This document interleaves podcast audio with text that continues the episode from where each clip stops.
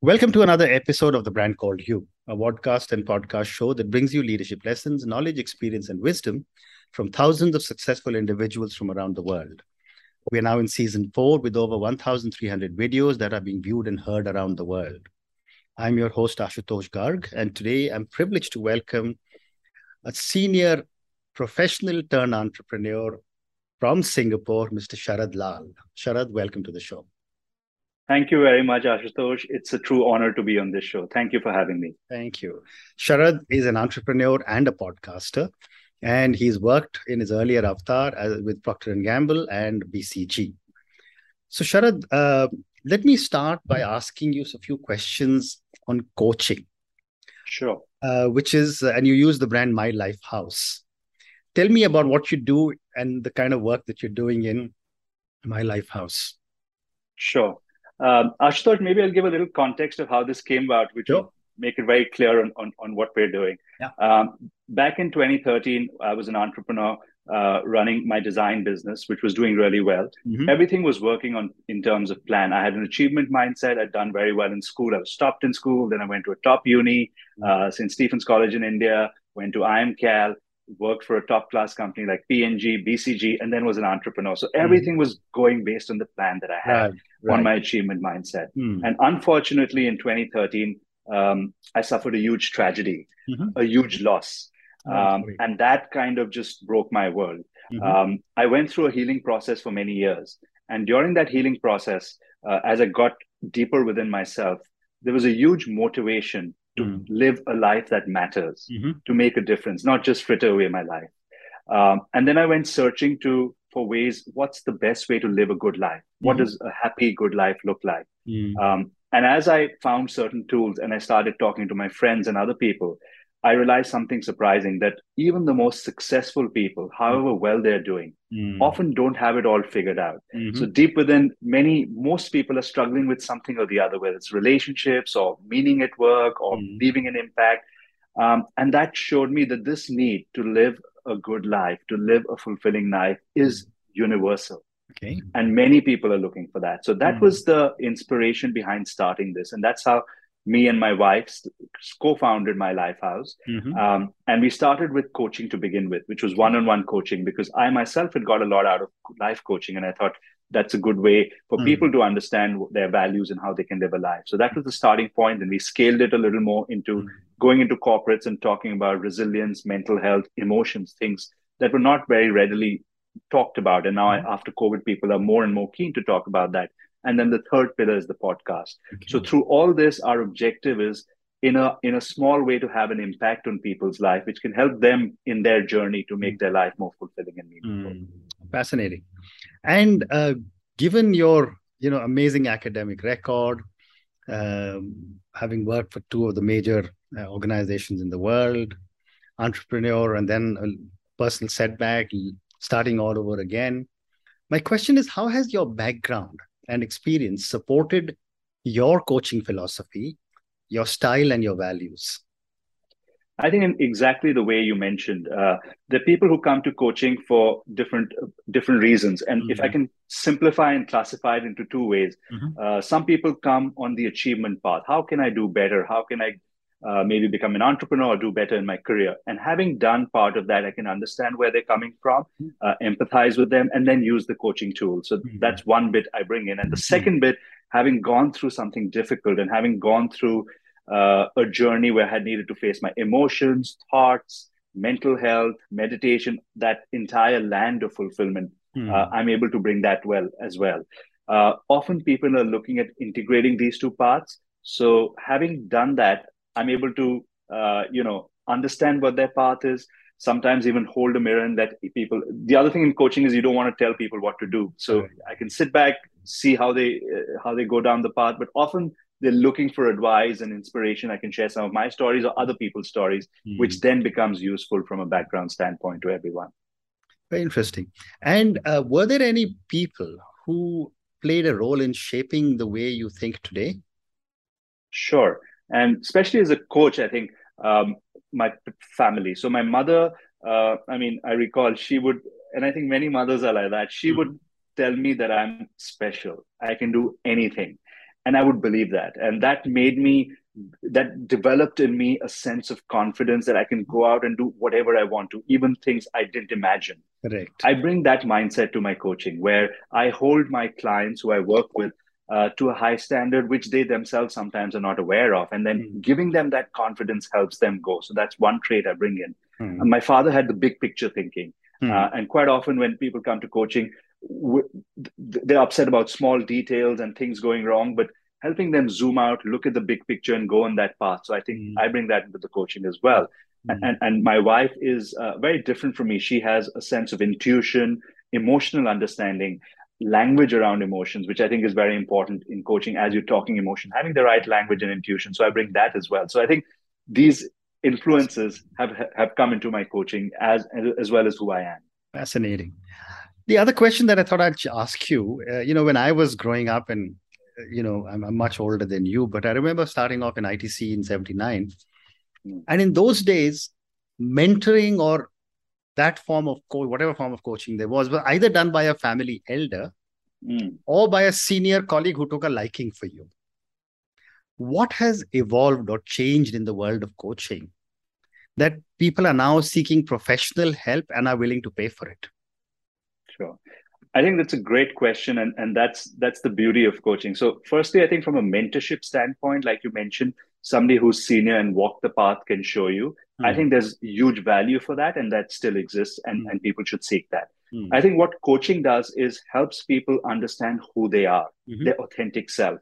Correct. And the reason why uh, it's good to go to an outsider because often parents, society, friends, and the setup that you are in shapes you. And mm. often when you're uncomfortable about something, it's this bit, which is of course helped you stay safe, is is, is restricting your growth. And that's what you want to question. Mm-hmm. So having an outsider who you can do it with, who you can talk without fear, you can just bring out the exact thoughts. You don't feel bad about it. Who holds the space for you while you explore this mm-hmm. and then helps you understand your authenticity, who you really are mm-hmm. beyond all these influences. So you can build yourself back in terms of your value. So I think that's become really important now where people are looking to be their authentic self, reclaim who they are, and then through that launch. And that's why I think uh, coaching is becoming important, and in Asia even more so because a lot of us are uh, have grown up with with uh, in collectivist societies where we're part of a whole, and now we're trying to figure out who we are mm. as we're getting a little more individual, and then building ourselves up and and, and having a better way of relating to others. Mm, interesting. So, you know, I was talking to somebody a few days ago, and they said that coaching really started and gained a lot of traction in America. Um, and the American Americans know how to respect a coach and how to get the best out of a coach. Question I have for you, Sharad, is how does culture impact coaching? Culture does have a huge impact. So I think um, my hypothesis on why it started in America and these countries is because coaching is individualistic. It starts mm. from the individual and then says how you relate to others. And developed country, the culture is a lot more individualistic and then relating. Mm. So it did well. Um, I think in terms of how culture affects as we go along, it's easier for a developed person, uh, for a person from a developed country, but mm. people from developing countries are mm. struggling mm. with, you know, I love my family. I love people around me but i still want to be my own person and i don't know what to do and i don't know how to move from compulsion in all these relationships to a mm-hmm. place of love and actual uh, connection. So i think in asia people need it more. Now in terms of how does culture come in when you're actually coaching someone it's interesting like when we started our platform we thought let's match. We, we had a platform of coaches and people coming to us and we were looking at what's the best way to match a coach and a person and we thought let's match an Indian with an Indian, the right cultures. And mm. when we did that uh, with, with our learning, a few things, interesting things came. Mm. It's not necessarily people of the same culture can work best with each other. Right. We, in fact, found that quite often Asians with Caucasians work really well mm. because what happens, and then our hypothesis is, and I myself have had Caucasian therapists and coaches, and I've seen this work. Mm. They do understand where we come from, but because they are very uh, the culture is slightly different, they are they do not stay with us and empathize with us in mm. that land. So they do not necessarily provide so much of safety in that land. They are happy to then move us forward. Mm. They show the mirror to us in ways that in a very simple way, just they show the mirror to us and how we are thinking, which lets us understand uh, the webs that we are tangled in, which then, of course, helps in growth. So I think when you have someone different, you can grow faster. When you have people of your own culture, you can feel safer, get into it. But I think growth can come if I'm stereotyping uh, with, with someone from a different culture. Oh, amazing. Thank you. What a great response. My next question to you, Sharad, is that the new leadership that's coming out in most organizations are millennials and Gen Zs. Yes. Um, based on your own interaction with them and senior leaders, how is are the how is coaching millennials and Gen Zs different from mm-hmm. coaching much older leaders? So I think the little that I've I'm not a complete expert, but the little that I've done, uh, I think a lot of the millennials and Gen Zs that I've met are already a little more aware of who they are. Mm-hmm. They already know what they want. Mm-hmm. Uh, of course, some people do call them entitled and, and those yeah. things, but they know who they are. They're a little more individualistic. They don't have too many barriers. So they, I think, are a lot more open. Mm. Uh, to changes, to trying new things. Yeah. Um, I think the older we get, and me being old, uh, it's a little difficult to unlearn and untangle and, and, do things. So I think that's an advantage.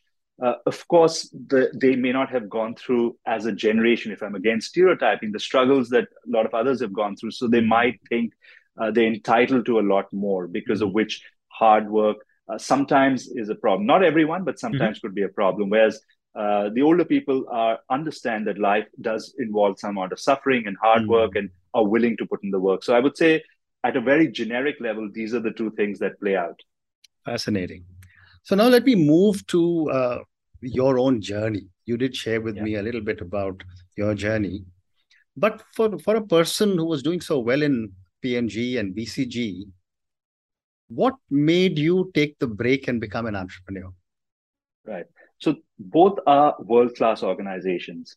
Uh, but in my experience, while I got extremely good experience from both of these companies, one of the things I realized is in the corporate world, I wasn't in total control uh, of my career, mm-hmm. of my trajectory. And like I mentioned, I, I had a strong achievement oriented mindset. Correct. Correct. And then it was like, if I have a bad boss, my my growth could be delayed for two, three years. And the organization's not going to go, they'll take a few years to sort that out. Or if I'm in a bad assignment, uh, again, uh, growth could get restricted. Or if somebody has a bad strategy and I'm the one executing it, uh, mm-hmm. it may not work out. So what came to me based on my experiences is firstly i'm not totally in control i was looking at something where i could be in control i take the risk upside downside mm. that mm. was one thing and the second thing was uh, a lot of these organizations there's a lot of bureaucracy paperwork and i'm a lot on efficiency so that was uh, a little troubling if i spend a lot mm. of my time doing this kind of work it, it didn't work for me so at, at, at that stage i was when i took the plunge in 2006 i was 29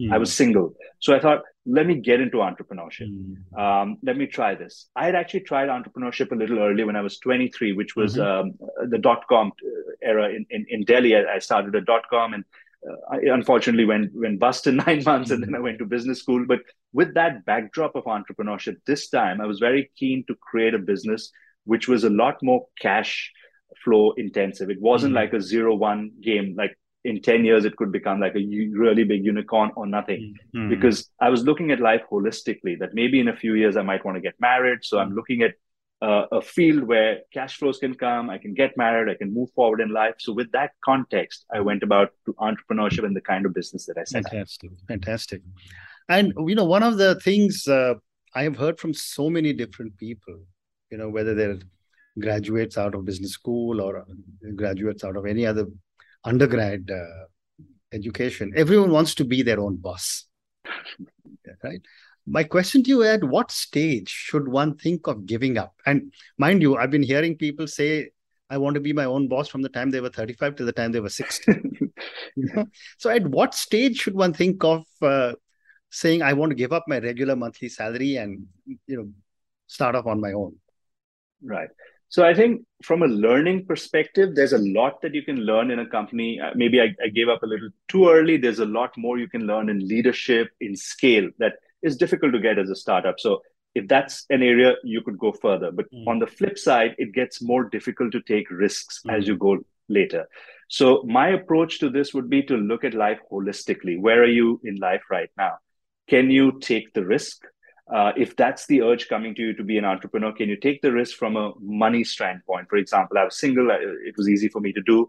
If you're married, do you have like two years of saved up, or your wife mm. is working because of which you can take the risk? Mm. What is that dependency? What is the dependency on your time? Is it like if you've just had two kids and you are needed in the house and, and, and you're like a equal share kind of husband, then it's a difficult time to take the risk. So looking at your life holistically to see where you are because it's not just one decision it's one mm. that falls into part of a whole. Mm. and then seeing whether it is okay to do it or not if the urge is coming from you mm. and then making that decision and making it happen. But of course having a timeline because we again live in the real world. Maybe people need you back. The world needs you back. Your parents your family need you back after one or two years. Mm. so if it's not working out you, you can go back. Fascinating and you know, I made the transition from a professional to an entrepreneur when I was 46. You did it when you were 29. Yes. What were some of the challenges you experienced? Right. In mine, of course, the challenges that many people talk about, uh, the stress levels suddenly increase. Even though I wasn't doing more work than I would do because I was trying to create work, mm. trying to create a business, but the stress was a lot more. Am I doing the right thing? Um, the confidence, which I think was reasonably high earlier, took a beating that mm, maybe I've done the wrong thing, maybe I'm trying something else mm. uh, that was there. But I think the biggest thing I faced was isolation. Mm. Uh, and and at that stage, when I started the company, um, I was sharing the room, sharing a house with a friend, hmm. a three bedder, and one of the bedroom was my office. So most of the day, I would be in at home. This was back in 2006, where I didn't know any other entrepreneurs as well who were doing it. So I was isolated in the home, trying to do some work I did not want to go out for lunches with too many people because money was also an important mm-hmm. thing. Um, did not want to spend too much. So that made me quite a bit isolated. And then after some time, I said, I have to find ways to go out, maybe even if it's business meetings or whatever, mm-hmm. to interact with people, to get some ideas going. So to me, the biggest challenge was isolation. Fascinating. And uh, based on a lot of people you may have met who've made this transition where things may not have worked out, the question for you is what happens if the plans as an entrepreneur don't work out? Right. So i feel as an entrepreneur i like this this book on lean startup uh, which is uh, the mindset should be at least for the first one year mm. your plans will keep shifting. It's not yeah. like what you start off uh, is is what you do. So you keep shifting you keep pivoting you keep trying. So maybe in three months what you wanted to start looks very different. In 6 mm. months, it looks even more different. So mm. if plans are not working, they, we have to keep shifting because it's a lot about trying versus sitting in one place, thinking, planning. It's about that's the opposite of the corporate world because we don't want to be completely risk free. We want to try it out. It doesn't work, try something. Doesn't work, try something. So that's the first thing I would say. Plans are not going to work out. Keep trying things if overall over a period of time you've given it a lot of shot and that's your time frame if you put a one year time frame two year depending on everything else in life or even five year time frame mm. if it doesn't work out then it's putting your ego out there and saying mm, i've given it a shot it's not working out let me go back because maybe the money is needed maybe other things are needed and i and i can always give it a shot after a few more years that's fine but it's not like i'm closing the chapter so mm.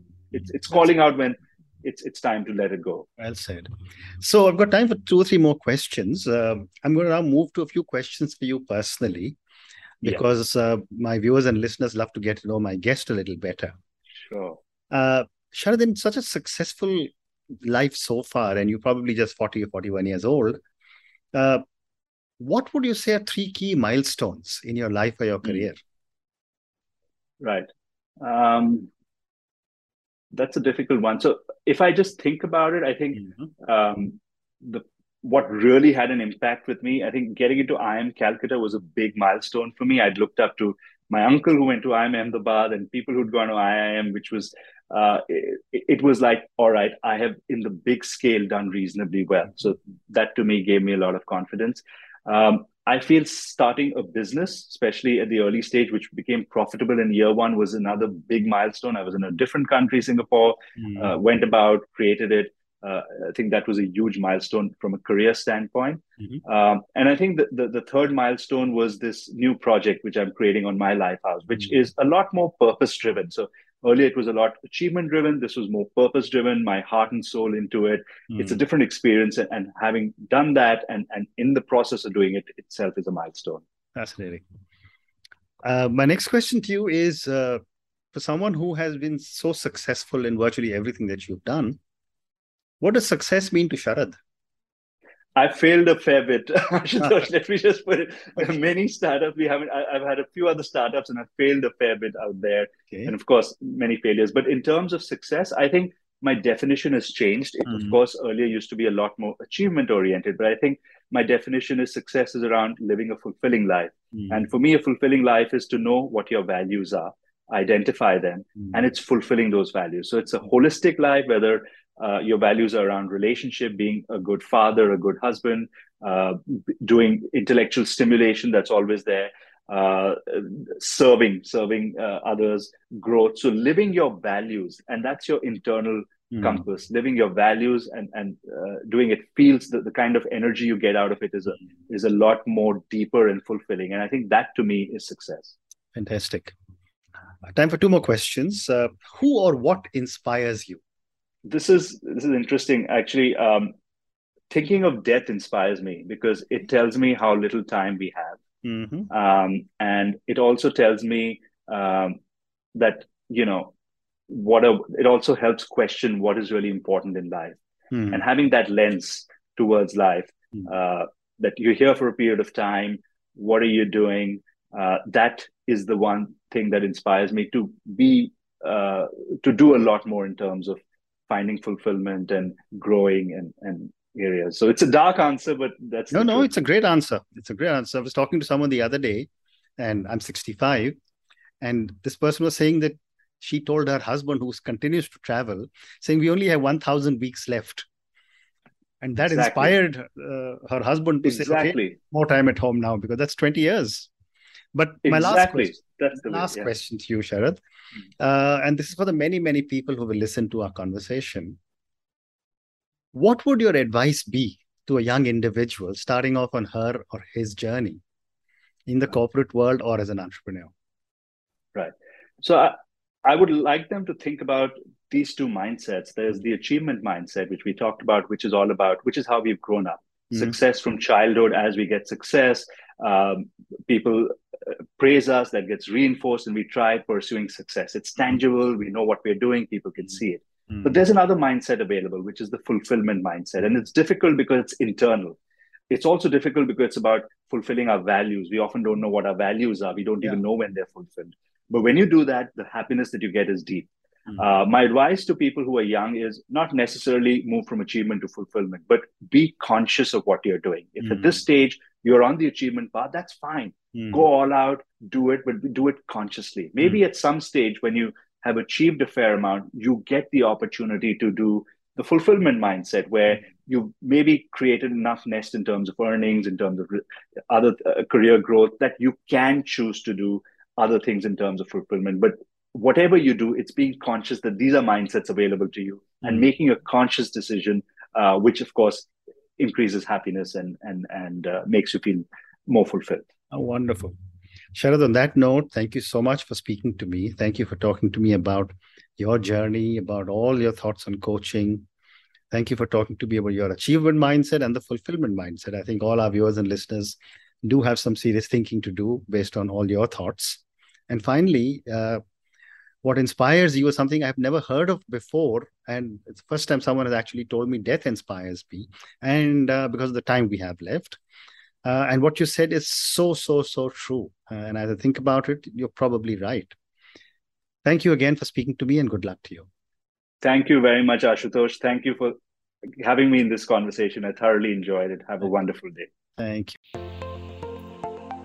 Thank you for listening to the brand called You Videocast and Podcast, platform that brings you knowledge, experience, and wisdom of hundreds of successful individuals from around the world do visit our website www.tbcy.in to watch and listen to the stories of many more individuals. You can also follow us on YouTube, Facebook, Instagram, and Twitter. Just search for the brand called You.